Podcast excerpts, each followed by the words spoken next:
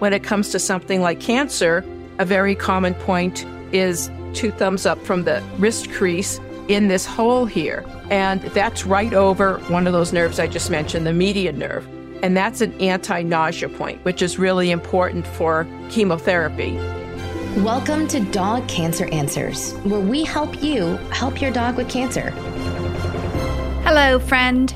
Today on Dog Cancer Answers, we're taking a deep dive into a really fascinating topic acupuncture. All of the ways that it can benefit our dogs with cancer, and yes, it can help. And yes, it is rooted in science and medicine. To give us the nitty gritty, we're joined by Dr. Narda Robinson. She is a doctor twice over She's also a previous professor at Colorado State University.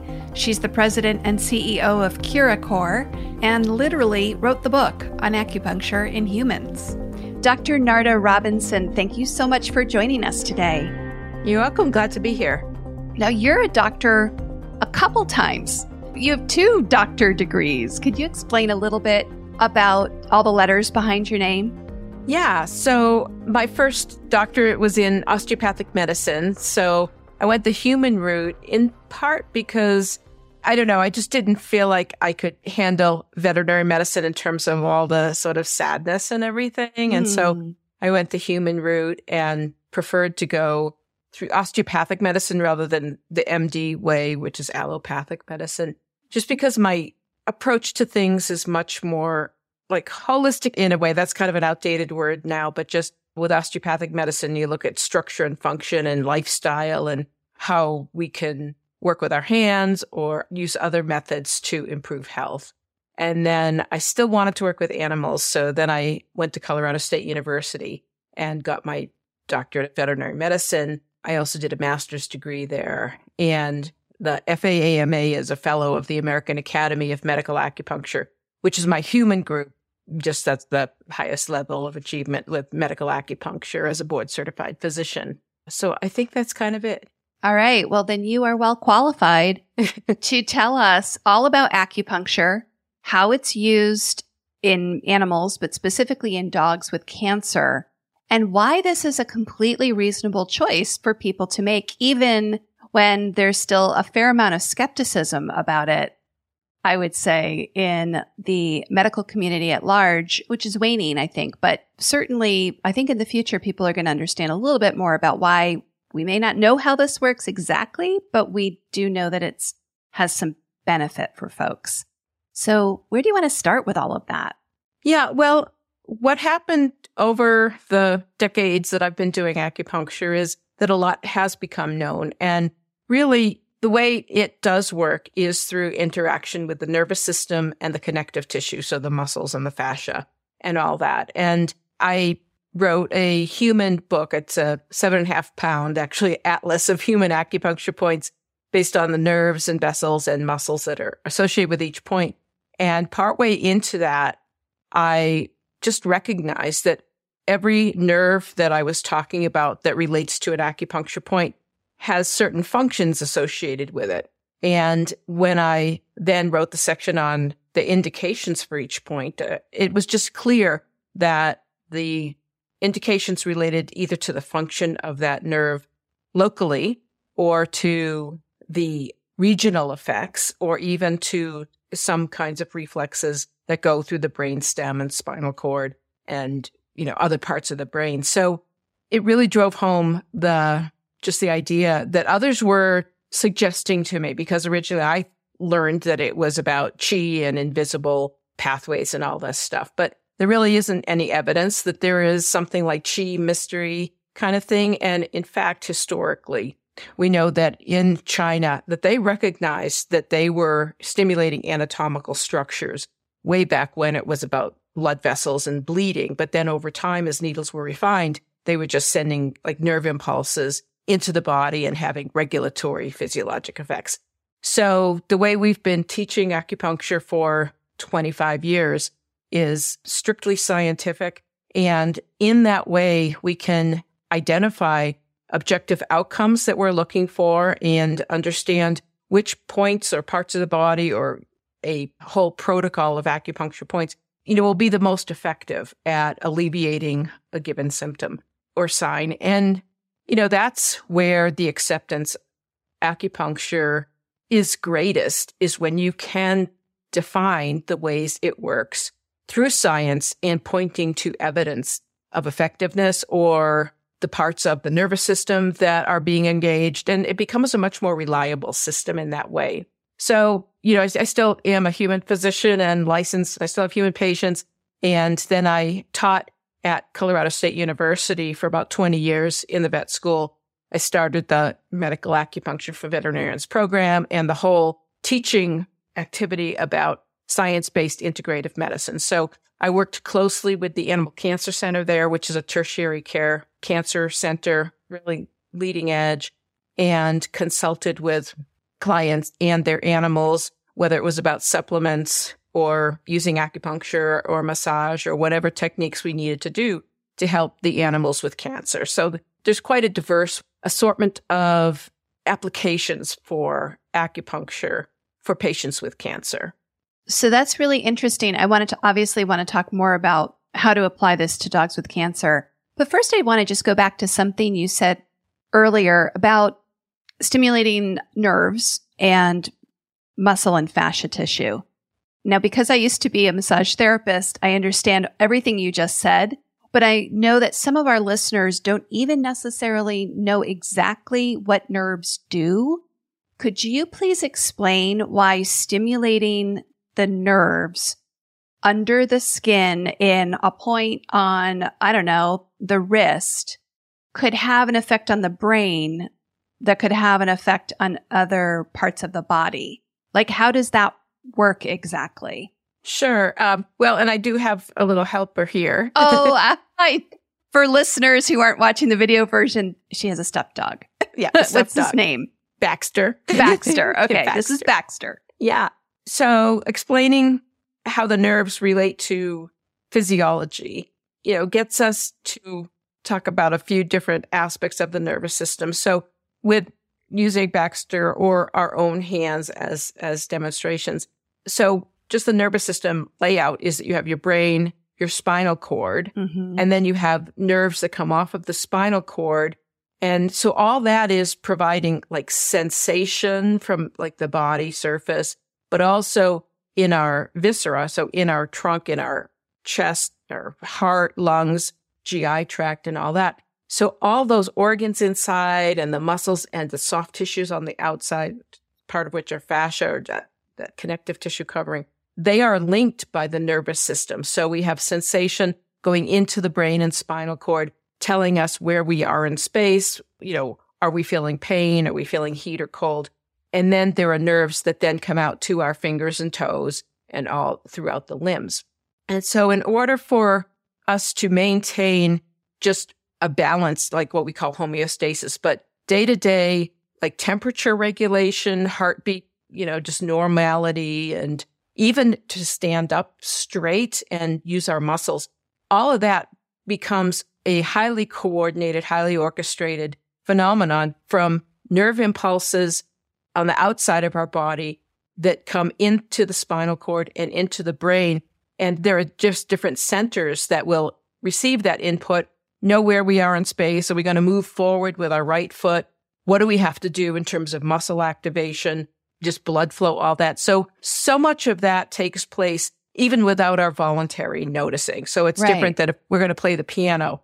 And so there are just embedded pathways that help us maintain health, help counter inflammation, help relieve pain, and just so on how we get through you know from the time we wake up till the time we go to sleep and then wake up again all that is so complex but we've come so far especially in the last century and now this century in understanding how these nerves network with each other mm. and how with acupuncture or massage that we can activate i mean stimulate or just activate impulses that then might turn around after they do their thing in the brain and help dampen like pain impulses from coming into the body. So by taking a highly sophisticated approach to acupuncture, by knowing what different brain centers do, how points connect to the brain and different things, then we can design inputs that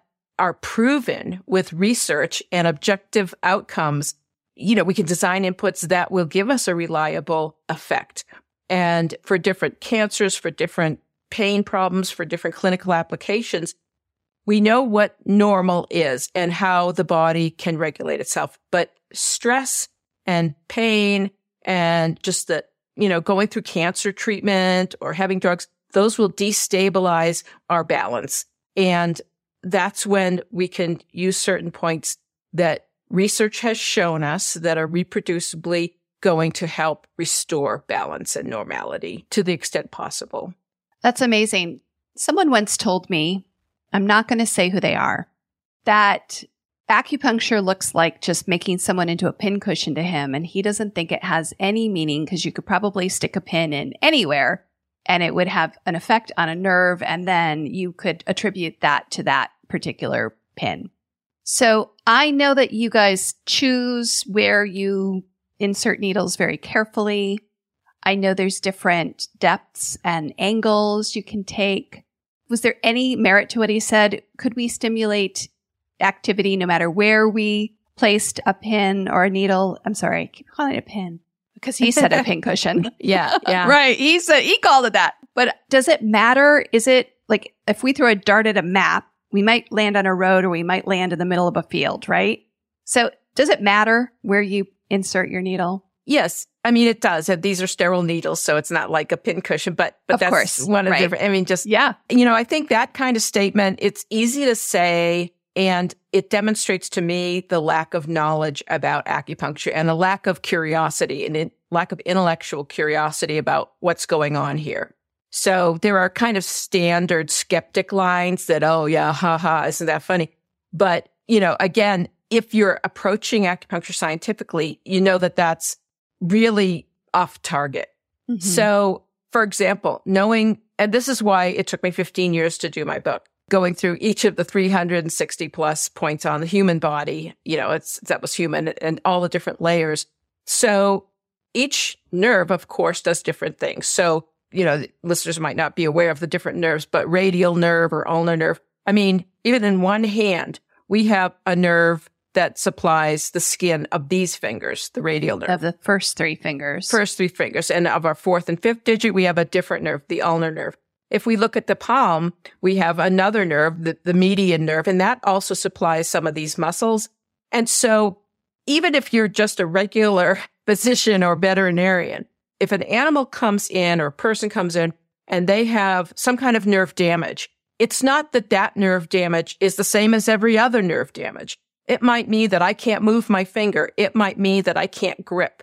If I damage certain nerves in my neck, I can't hold my neck up straight. So each nerve has different actions and you have nerves that supply the soma or the muscles, you know, the outer layers that allow us to move, to do the, all these different things. Then, I mean, even in our hand though, too, on the video, I mean, you could see that there's some redness there with, with our hands and our feet, especially the palms and the soles of our feet. We have special nerves that are part of the autonomic or involuntary nervous system that help thermoregulate. So, you know, we put on socks, we put on gloves to help keep heat in. There are important reflexes from our hands and feet that go to our brain and that the brain adjusts blood flow to our hands and feet based on you know, our baseline level of our internal body temperature. So again, that's part of all this regulation. And one certain point, like this point between the thumb and forefinger, but on the hand, mm-hmm. on the back of the hand, large intestine four, it's one of the four biggest points in the body. What is the significance of that versus any other site on the whole hand? This is a special portion of the hand that receives input, innervation from every nerve that comes through the brachial plexus, which is the nerve network in your armpit. So it's supplied by the radial nerve, the ulnar nerve, the median nerve, and these autonomic blood vessel nerves that regulate temperature. So it's a very powerful point because it has so much complexity of innervation. So it's things like that that once you understand how multi-layered the nervous system is, that why certain points do certain things. When it comes to something like cancer, a very common point is two thumbs up from the wrist crease in this hole here. And so for people that have been on cruises, you know, it's just closer to your body from the wrist on the, the side where your palm is. Mm-hmm. And there's a depression there. And that's right over one of those nerves I just mentioned, the median nerve.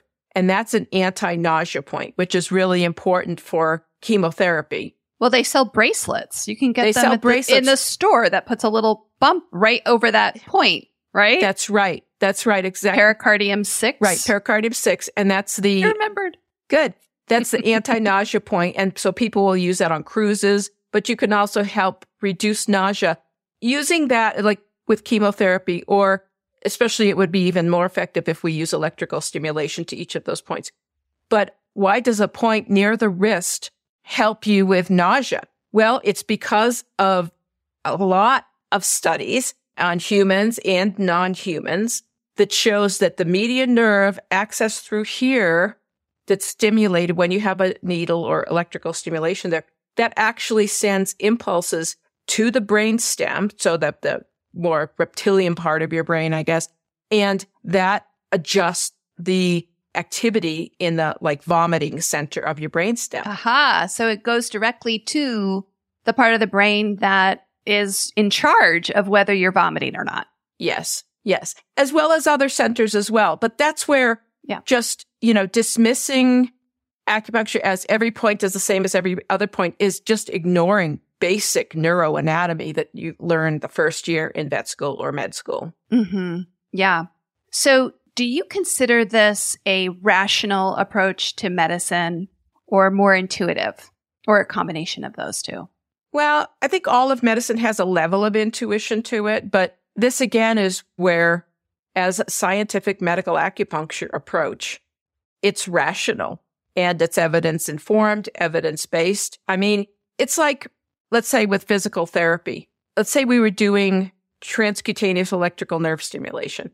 Let's say we were doing, we were a neurologist and doing nerve conduction studies, or we're a neurosurgeon and we're putting in implanted electrodes to restore spinal cord function. I mean, all those things are impacting the nervous system. So it's not a foreign concept to use some way to stimulate or activate nerves. And I say activate because sometimes, like I said, a originally that we might initially stimulate something, but then we're going to take down the activity just by the body's own physiologic, you know, restoration of, of homeostasis and just recovery.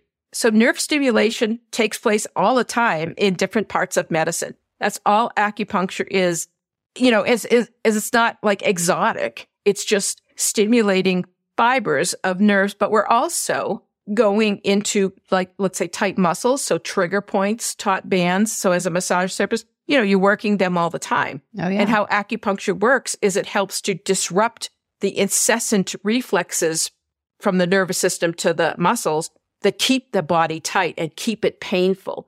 So in addition to what we call neuromodulation, which is that balancing of the nervous activity, we're having connective tissue or soft tissue effects that are relaxing the muscles and all that covering, that connective tissue, like the webbing, like if you have corned beef, I'm a vegan, so it's been like 50 years since I've seen corned beef, but you pull it apart and there's that webbing between those muscles mm-hmm. that envelops there. I mean, that sometimes gets really tight. And with the acupuncture needle, it's helping to relax that. So there's a lot of pain benefits, both from the neural nervous system aspect and just the tissues themselves to help them let go.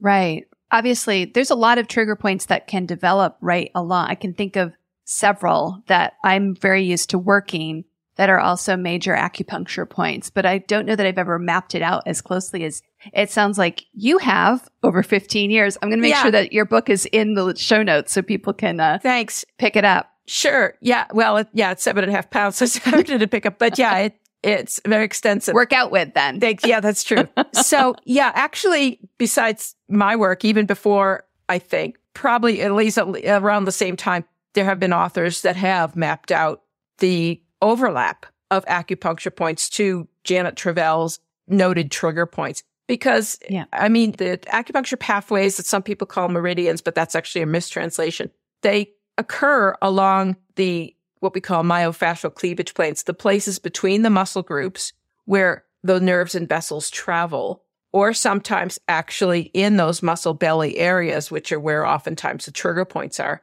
because that's where the nerve enters the muscle and that's where it can get really tight. Oh, that's really interesting.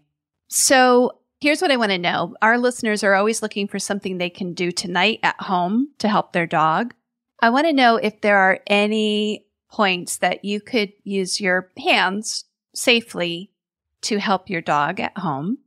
And then I also want to know who I should hire to uh, consult with for my dog's acupuncture treatments.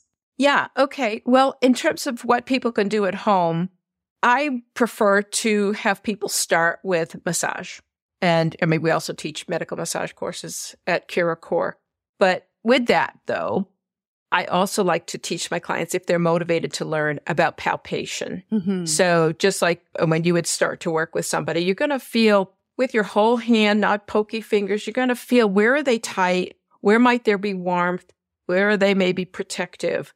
And whatever kind of disease process you're going through or just day to day stresses, it's just nice to have somebody have their hands. I mean, no, you know, have their hands gently on you and just kind of combine with the tissue blend in and read the tissues with your hands and let the patient or your animal tell you, okay, where is it that they need help? And so often it's the head and neck or the back. And sometimes they're too tight and sometimes they're kind of weak.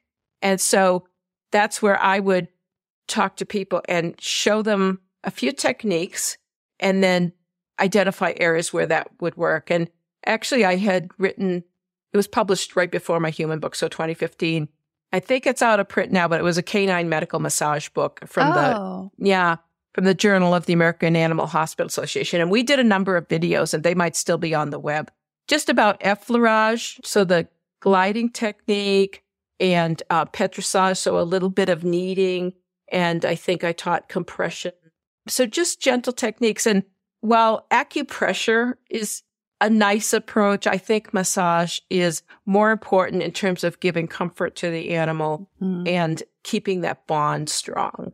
And when you work in a more general way where you're not thinking about specific points, you are, yes, connecting with the dog, but you're also addressing lots of points that you don't have to think about. You don't have to intellectually understand everything you're doing in order to have a positive benefit.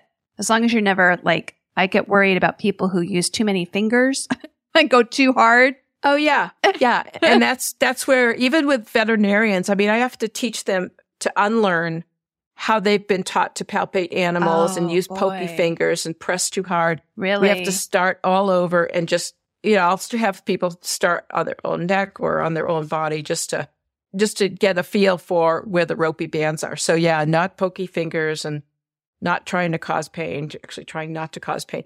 But there is so much overlap between massage and acupuncture just because we are, with both cases, helping things balance out and reducing inflammation, reducing stress and pain. It's just that acupuncture does have that added little piece of being able to more precisely influence nerve function. Sure. And possibly have a bigger effect, I'm thinking. Yeah, in certain ways, have bigger effects for specific things. Yeah. Okay. Let's take a brief break now. And then when we come back, I want to get into the specifics of acupuncture for dog cancer. And now, a message from your dog. Every day with you is like a day at the beach. And I want as many beach days as possible. I want to run and sniff and find a good stick to carry. I want to roll in the grass and warm my belly in the sun. I want to walk with you, run with you, sleep with you, eat with you. And when I eat with you, I want Everpup. The green, grassy, beef liver spiked smell wakes my senses. You may not realize this, but it tastes like homemade gravy, especially when you wet it. It infuses any food you give me with health and life and vibrancy. I can feel it. Everpup, traveling to every cell in my body, nourishing each one. Does it roll back time? Of course not, not really, but it helps me feel like I'm on top of the world. I'm so glad you're giving it to me every day, because every day I'm so glad to be with you. I'm so grateful to be your dog and for the Everpup pup you give me. So now that you know what your dog wants, get Everpup, the ultimate dog supplement. Everpup is available in select pet shops and on Amazon. But to get the best price possible, join the Everpup Club at everpupclub.com, where you'll get your first jar for just $8 with free shipping anywhere in the U.S. Go to everpupclub.com and use the discount code DPN. That is everpupclub.com. Everpup every day. If your dog has cancer, you need to get a copy of the best selling animal health book, The Dog Cancer Survival Guide. Because no matter what you've heard, there are always steps that you can take to help your dog fight and maybe even beat cancer. At nearly 500 pages, this comprehensive guide is your complete reference for practical, evidence based strategies that can optimize the life quality and longevity of your dog. It's written by two of the most respected names in dog cancer full spectrum veterinarian Demian Dressler and veterinary oncologist Susan Ettinger. With the Dog Cancer Survival Guide, you'll learn everything that you need to know about conventional treatments, surgery, chemotherapy, and radiation, including how to reduce their side effects. You'll also discover the most effective non conventional options, including nutraceuticals and supplements and diet, as well as mind body medicine. What I love most about this book, which I've used with my own dog Kanga when she was diagnosed with cancer, is how to analyze the options and develop a specific plan for your own dog based on your dog's type of cancer and your dog's age, your financial budget, as well as your personality.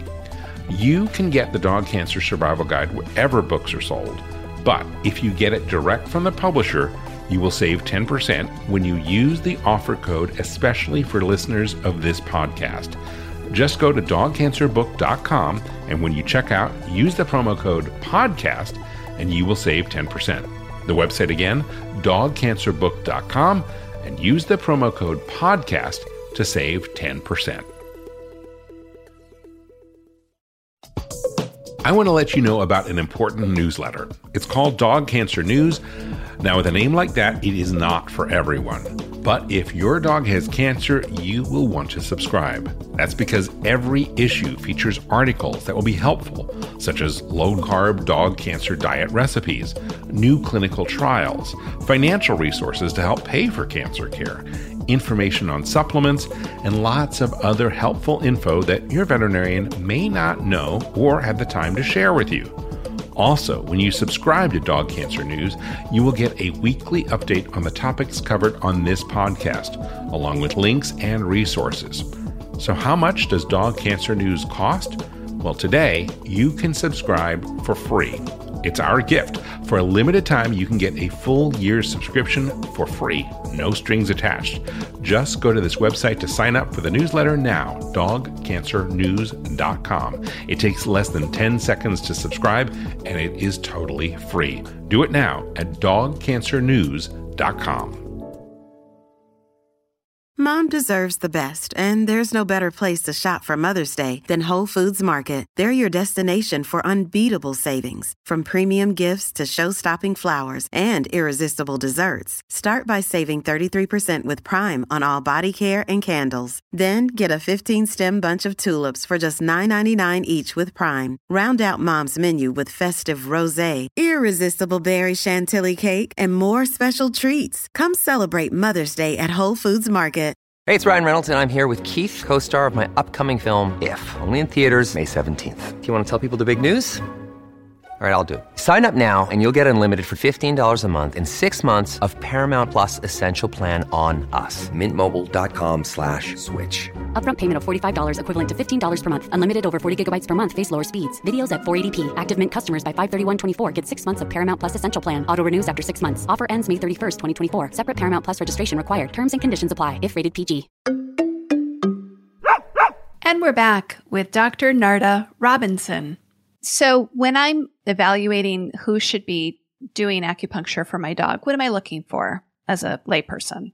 Well, I mean, I promote a scientific approach because without that, especially for cancer, you know, having been in this field for so long, there are some myths out there like you should never treat a cancer patient with acupuncture because of when you have the belief that you're moving invisible energy and have no basis for it then you know, there are ideas that, oh, will we stimulate cancer if we stimulate blood flow?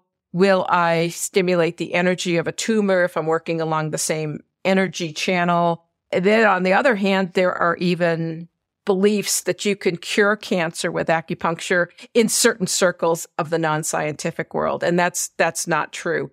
So I prefer that people see a scientific based acupuncturist who would recognize you're not going to cause worsening of cancer just by stimulating blood flow that I worked with one of the radiation oncologists at CSU and we were looking into doing a study actually on the benefits of more blood flow for patients with cancer that makes the system more sensitive to chemotherapy and to radiation therapy. And, you know, because it's not about moving invisible energy along invisible lines, it's about adjusting the nervous system than the concept of, oh, I can't work on the same energy line as the tumor because those, it's not what we're doing. we're helping the nerves and we're helping give anti-inflammatory effects to animals, which are anti-cancer. And we're just helping them have a better quality of life. So it's always disturbed me when sometimes clients would eventually reach me and they said, I, you know, I went where I live in New Mexico and, you know, this person, they wouldn't treat my dog because they said, I can't treat an animal with cancer with acupuncture, even though especially in this one case I'm thinking of, they were only looking for palliative care, hospice care anyway. So I think that staying within the realm of rationality and science is so vital. So for our course, we, we do have a website, curacore.org. So it's C-U-R-A-C-O-R-E dot O-R-G. And on the vet side, not the human medical side, but the vet side, we have a place, Find a Practitioner, where we have thousands of graduates from our program. So that's where we have people from even around the world that have graduated from our course and that have the approach that I've taught. So that's what I would suggest. I mean, there are other schools of thought, but again, I really encourage people to be, you know, looking for a rational approach. Wonderful. So tell me some of the things that you can treat when it comes to dog cancer. Tell me how you use it, acupuncture in dog cancer. Yeah. So overall, I think it's important to have a supportive care approach when your animal is undergoing treatment for the cancer because it can be stressful, it can be uncomfortable. Of course, it's expensive for the person, you know, a lot of times chemotherapy and radiation, and it has consequences and there are side effects. And so, in terms of treating side effects, we had talked about nausea and so inappetence from a dog or cat.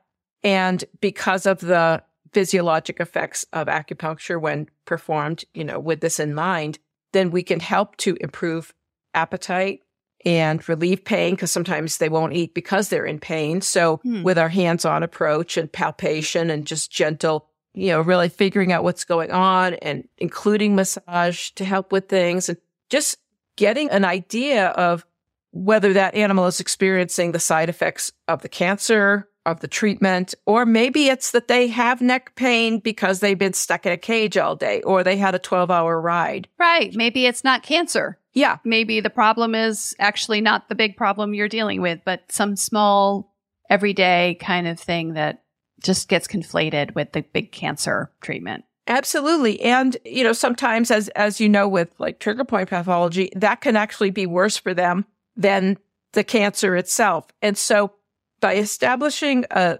treatment plan, what I used to do is I'd spend between 30 and 45 or 60 minutes with each patient and the client. And we'd sit on the floor in a nice room with lights lowered. And I'd talk to the client. It'd give me plenty of time to talk to the client about what are your concerns? How do you feel that, you know, Fluffy or whatever is doing? And I'm watching the animal. I'm watching them move if they're mobile. I'm palpating them. I'm doing some massage and I'm just, you know, mentioned intuition. I'm getting a sense of how are you doing? And it doesn't have to be my preconceived, oh, I'm going to treat them for nausea. They have elbow cancer. I'm going to do this, that, and the other. It's about seeing the patient as a whole and finding out how much they need, not doing too much, being connected with their experience as well as the concerns of the parent. And, you know, because that feeds into it's a whole big thing. And so that sort of supportive care, you know, it, it's a network for them to be in because otherwise they might just be dropping their animal off for oncology, this or that, and the taking them home and they're not part of the process. Mm. And then, you know, like you mentioned, what can they do at home? We would talk about what can you do at home? In what ways environmentally, you know, noise wise? Should you be playing music therapy? Should we keep it nice and quiet? In what ways can we help make this, you know, a survivable experience for everybody? Okay. So it's very, very individual. It's not like there's a certain protocol you use every time with every dog who has cancer. It's really individual. I prefer that it be individual because of different comorbidities or, as we said, things that they come in with if I was doing a research study for the anti-nausea effects of acupuncture, then you'd have to keep that rigorously the same for the most part. And we might do, you know, a protocol. Okay, I'm going to do electroacupuncture before chemotherapy on both sides of their arms for that point. There have been studies of like the side effects or the reactions of radiation therapy. So again, research studies, then you're sort of, you're sort of limited, but you could have some built in freedom. But like nasal adenocarcinoma, for example, so cancer of the face, maybe in the nose, and that they're getting radiation to the face, maybe the head and neck or something, depends on where it is, then that's a real miserable experience for dogs. You know, so, so with certain studies, it's like shown that if you either start a drug or acupuncture or something before the reactions really take hold, then you, you've gained that much more and you can intervene better and reduce pain better than if the nervous system is all upset and then you try to intervene. So being proactive and having people on your side where you could say, you know what, I want to have the acupuncturist or whoever on staff so that we can just continue this care. We already have built up an effect, but like a lot of times there's not enough that conventional medicine can offer. For example, when you have all that radiation reaction in the head and neck, and then they have dry eye. They might have a dry mouth. And it's with acupuncture, even on these points, you know, distally. So on the arms and legs. Far away from where it is. Yeah, because you don't want to be sticking needles in that area that's had radiation. Right. And so we can have effects indirectly that still help reduce the itching and the discomfort and all that, you know, the changes in mucus and salivation and tear production, everything like that. So that that's pretty significant. And then we can add things like electroacupuncture and other methods of stimulation. So that's really interesting. So you don't just see it as a standalone help, but you also see it as very, very useful in conjunction with very conventional treatments. And you would like to see people maybe thinking about doing acupuncture before sessions and then after as a way to support the body so that it maintains. It sounds like to me what you're saying is dogs could be more comfortable than they are. And we don't have good tools for increasing their comfort and acupuncture is a good tool for that. Yeah. I, I mean, we, we have a bunch of tools in conventional medicine, but a lot of them involve medications that will have mm-hmm. their side effects. I mean, certainly in right. the human realm, there's opioids. Now, there's cannabis for some people and there's cannabis for some animals, depends on right. where you live. Depends on where your state is. Yeah. Yeah. But drugs, nerve blocks, whatever, I mean, they can only go so far and there are negative consequences to some of them. So why shouldn't we, you know, introduce things that are safe and effective and then see how that patient's responding and then go from there. So, are there side effects of acupuncture? The side effects to acupuncture well, certainly from an anatomical perspective, by knowing the body and where things are, we don't want to put a needle into an organ. Right. So we'll not do that or a big vessel. And so, you know, being medically, veterinarily trained, we know where those are. We don't plunge things in. You're not going to put a needle in the carotid artery. You know where the carotid no, artery is. Right. You know how to avoid it. And there are any right. points on it. So we're all set. Right, right. And with cancer, we don't want to you know, put a needle in the tumor, though there are some studies out of China that have actually used electroacupuncture in tumors to help just make them necrose or whatever. But that's not what we do. Right. Yeah. And so we don't want to seed any cancer. So we don't want to be around a tumor. And so usually if they were on blood thinners, I mean, we're going to be cognizant of that. But again, you're staying away from vessels. So that shouldn't be a big deal. You just don't want to overtreat. And again, my approach is different from some of the others where we're very gentle. We don't cause pain or anything. Our needling is gentle because there's enough fear and pain around. I mean, the, the more you stimulate, sometimes you can get a stronger effect, but you're also having the consequence of contributing to just that fear and the, the agitation. Right. So there's even with, yeah, physical exams from a veterinary medical standpoint, one of my mottos that I teach is you don't have to cause pain to find pain. So we don't move joints to the ranges, of, you know, the, the motion such that the animal cries out. It's like your hands should be able to gently palpate and understand, and your observation of it things should be able to put things into perspective. So anyway, being integrative and not alternative, then we're using, you know, we, we understand what the conventional or the regular approaches are and we see how that can work with integrative options. So the, you know, herbs, acupuncture, laser therapy, massage, and so on. But thinking about another thing I teach is matching the mechanisms of the disease with the mechanisms of healing. So if we scientifically know how acupuncture works and what the benefits are, then okay, we know acupuncture provides anti-inflammatory effects, muscle relaxation, certain amount of tissue regeneration and repair. So how can we bring that into this equation? What does this animal need of those things, and how do we how can we make that happen? And the thing is that even though I mentioned herbal medicine, I mean we got to be careful with supplements and herbs because they can cause herb drug interactions. And so, for example, so it's a little bit off topic, but the beauty of acupuncture is you're not adding anything pharmacologically active to the equation. Right. Something like St. John's wort, for example, which I've had people come in and say, oh, this really helps my animal with separation anxiety and wind up and anxiety uh, of other kinds.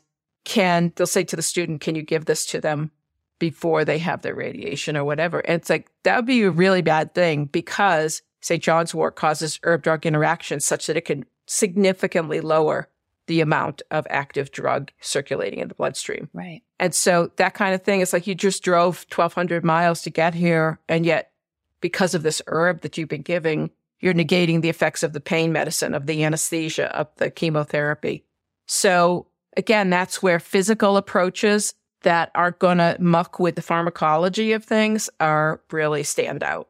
That's wonderful. So it sounds to me like the bottom line is there aren't really any side effects to worry about with acupuncture because you're not drawing blood. It's the point of it is to stimulate nerves so that by definition, you don't want to do too deep or too hard or it's pretty non-invasive, even though it sounds invasive to people who don't like needles, but they're tiny, right? They're tiny little, yeah. tiny needles. They're tiny. I mean, it matters again what your technique is because you could get thicker nails. but our technique is very gentle. It's about the diameter of a hair or a little bit wider. They come to a tapered point. So they're, they're sliding through the tissue. They're not cutting it. So it's not like a hypodermic needle that has a beveled end and a sharp and has a hole in it. Right. These are just solid and comfortable.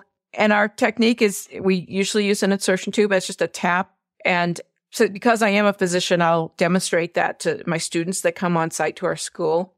So I can do it. There's like, they won't even feel it. They won't feel it. Yeah. I mean, dogs don't feel it, do they? I mean, they, well, they, they can. Again, it matters where you're going. So if, let's say they had a lot of tense neck pain, they might feel it more because you're going into a tense area. But as long as your approach is calm and you're quick and you're integrating massage and stuff, it's not a big deal. It's like, right. oh yeah, that's where it hurts. And, you know, and, and you're getting it, you're relieving it. Right. And so that's the big difference is that at CSU when when I would have patients waiting for me.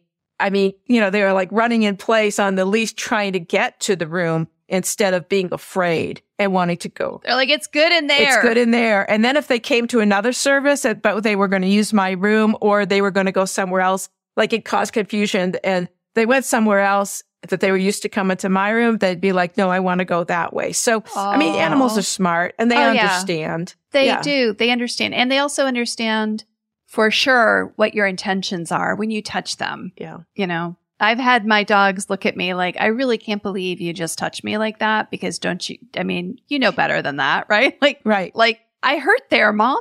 Yeah. They should be cared for carefully. Yeah. So I have so many other questions. I hope you'll come back and talk more in detail about medical massage. Oh, I'd love to.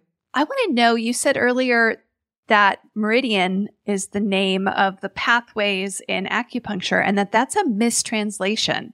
So I want to know what the correct translation of meridian is from whatever the Chinese word is to English. Yeah, well, the Jing Luo is what they talk about, but channel is a closer translation. And, you know, to us, we think of maybe television channels or whatever but it, it's a pathway. So like a channel in the, like a, you would cut a channel for water to flow through. Yeah. So again, the, the Chinese system was very anatomically based to the extent that they knew it. And they, some, there's a myth like they would never cut open the human body. They cut open the human body all the time. Okay. They, they knew the weights of organs. They studied it closely. They had great powers of observation, but it was in the early 1930s. There was a French banker that was in China and he, he was just fascinated with some of the arts and practices of acupuncture and stuff. And he was the one that translated the word chi into energy. And that was a mistranslation. Oh, no. So yeah. a French banker mistranslated, but didn't understand what he was talking about. Yeah. See, why don't people stay in their lane? I know. well, the thing was, I know the thing was that, that in that era, the early 1930s, he was thinking of this élan vital. Like he wanted acupuncture uh-huh. to have a more mystical spiritual basis. Right. This was a very important topic at the time. Yeah. Mm-hmm. Yes. Mm-hmm. And so even now, if I mean, I have various Chinese American, Chinese English dictionaries just to show my students. It's like qi means air. Qi is what you pump up your bike tire with. Uh, but you know, it's so exotic to think of, ooh, we're doing all these like shamanic things or just very exotic. And it really did a disservice to acupuncture because it put it in this metaphysical realm. And so that's a lot of what I do and I'm passionate about. And that's part of writing this huge, you know, medical acupuncture anatomy atlas was to show, no, let's learn as much as we can about this marvelous system called, you know, anatomy and the nervous the system. neuromuscular complex. Neuromuscular. yeah. And the, the different interactions. It's endlessly fascinating. I don't need magic to make this a special technique because it's already more- magic. There's magic in science. Yeah, right. And we're always learning more about the intricacies and, and you can never know enough. I mean, it's just, but we know plenty, but it's like, ooh, I'm curious. And the other thing is now that for at least humans, now that we have functional brain imaging, so we can watch brain activity increase and decrease in real time, like when you're getting an acupuncture treatment or something else is happening. Now they can map out certain brain areas and we know, okay, certain points have, you know, these effects on the brain and they change as a disease recovers or something. So wow. again, that idea of all points are the same can be disproven again. That's great. Okay. So before we wrap up, I want to hear uh, just real quick, run through all the myths associated with acupuncture as fast as you can. Go, Dr. Robinson. well, okay, that it works by energy, that's false. That acupuncture versus cancer, that's false. That the spleen has, you know, there's different organs, that the spleen has things to do with digestion. No, that was a misinterpretation in terms of the pancreas. Oh, I don't know. There's so many. There's the idea of the triple heater that it's, it's some kind of again, mystical thing that you can't define. Actually, it shows the thoracic, the abdominal region, and the pelvic regions, just body compartments. Just the compartments. Okay. Yeah. And this is the last thing, like the tongue and pulse diagnosis are reliable indicators of diagnoses. No. Okay. That, that might be a, lo- a, a big, intense thing to stop with, but I'm like one of the only people on the planet that has done an actual study on canine tongue diagnosis and show, uh-huh. yeah, it's not a reliable indicator of internal disease. And it's not even for humans for whom it was designed to looking at the cracks, the coloration, the coating, and feeling the pulse. It's a primitive folkloric system, both of them. And maybe that's the best they could do, but we cannot prescribe Chinese herbs or determine diagnoses based on like feeling the pulse. I mean, I could go on about it, but it's just not reliable and we shouldn't be perpetuating that. Oh boy. I graduated from the Swedish Institute in New York City in 2001. Yeah, mm-hmm. right before the towers fell. And I have a whole cohort of people. We all learned shiatsu because you had to learn a Western and an Eastern modality in your associate's degree length program. Mm. And we had to learn shiatsu. And I learned 100% of all of the myths. And we all sat there and said, how can this like very kind of mystical system be so pragmatic under our hands? You do you know what I mean? Like like the way we're thinking about this doesn't really match the way we feel it's helping people. And, you know, I saw someone for shiatsu for like a year in order to get a support through a very serious health problem. And what happened in those shiatsu sessions was really powerful, but I know mm. it was the relaxation and yes, the release of the nervous system so that it could seek homeostasis. So it could rebalance itself and help me with this really big thing in conjunction with everything else. It was, I think, key, honestly.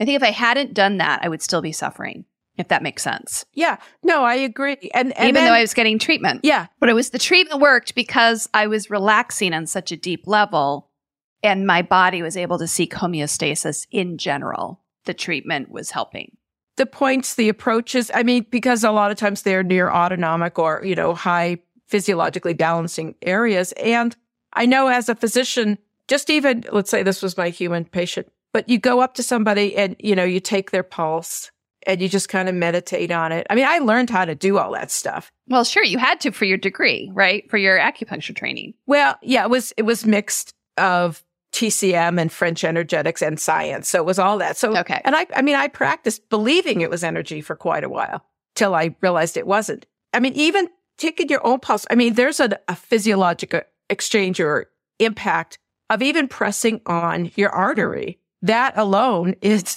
is having an impact. You know, it changes your pulse rate, does a lot of things. So it's just like, you know, we don't have to have that gap that we hope that all that is true and that we learn things by heart because we don't have any other way to connect it to the science that we know. Right. But it's it's just nice to know actually what's happening. Yeah.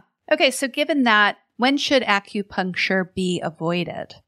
I think if if a patient is like too out of it, like under anesthesia too, it's not going to work that well. But I would for the nasal adenocarcinoma patients, I would treat them before they fully emerge from anesthesia because they would be calm and still and just not trying to rub their face on everything.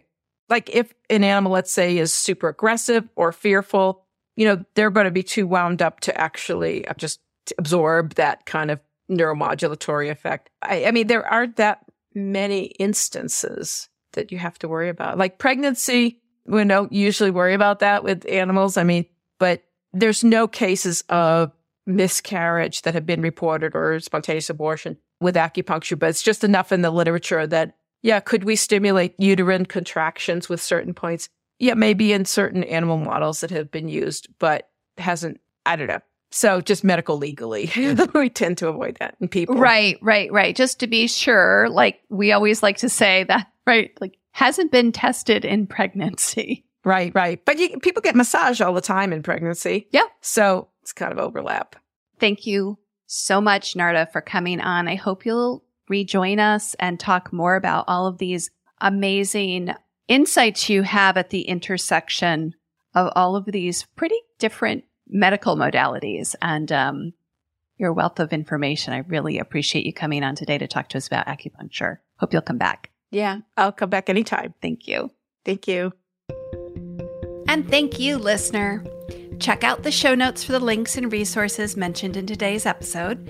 And also be sure to check us out on YouTube, subscribe there, and also in your favorite podcast app so you never miss an episode or another interesting conversation. I'm Molly Jacobson, and from all of us here at Dog Podcast Network, I'd like to wish you and your dog a very warm aloha. Thank you for listening to Dog Cancer Answers. If you'd like to connect, please visit our website at dogcanceranswers.com or call our listener line at 808 868 3200. And here's a friendly reminder that you probably already know this podcast is provided for informational and educational purposes only. It's not meant to take the place of the advice you receive from your dog's veterinarian. Only veterinarians who examine your dog can give you veterinary advice or diagnose your dog's medical condition. Your reliance on the information you hear on this podcast is solely at your own risk. If your dog has a specific health problem, contact your veterinarian. Also, please keep in mind that veterinary information can change rapidly. Therefore, some information may be out of date. Dog Cancer Answers is a presentation of Maui Media in association with Dog Podcast Network. Is artificial intelligence going to change veterinary medicine? Well, it already has. Right now, on Dog Cancer Answers, we're speaking with Dr. Kelly Diehl of Morris Animal Foundation about how AI is impacting veterinary research and the practice of medicine itself. That's on Dog Cancer Answers. Get it wherever you get your podcasts or at dogcancer.com slash podcast.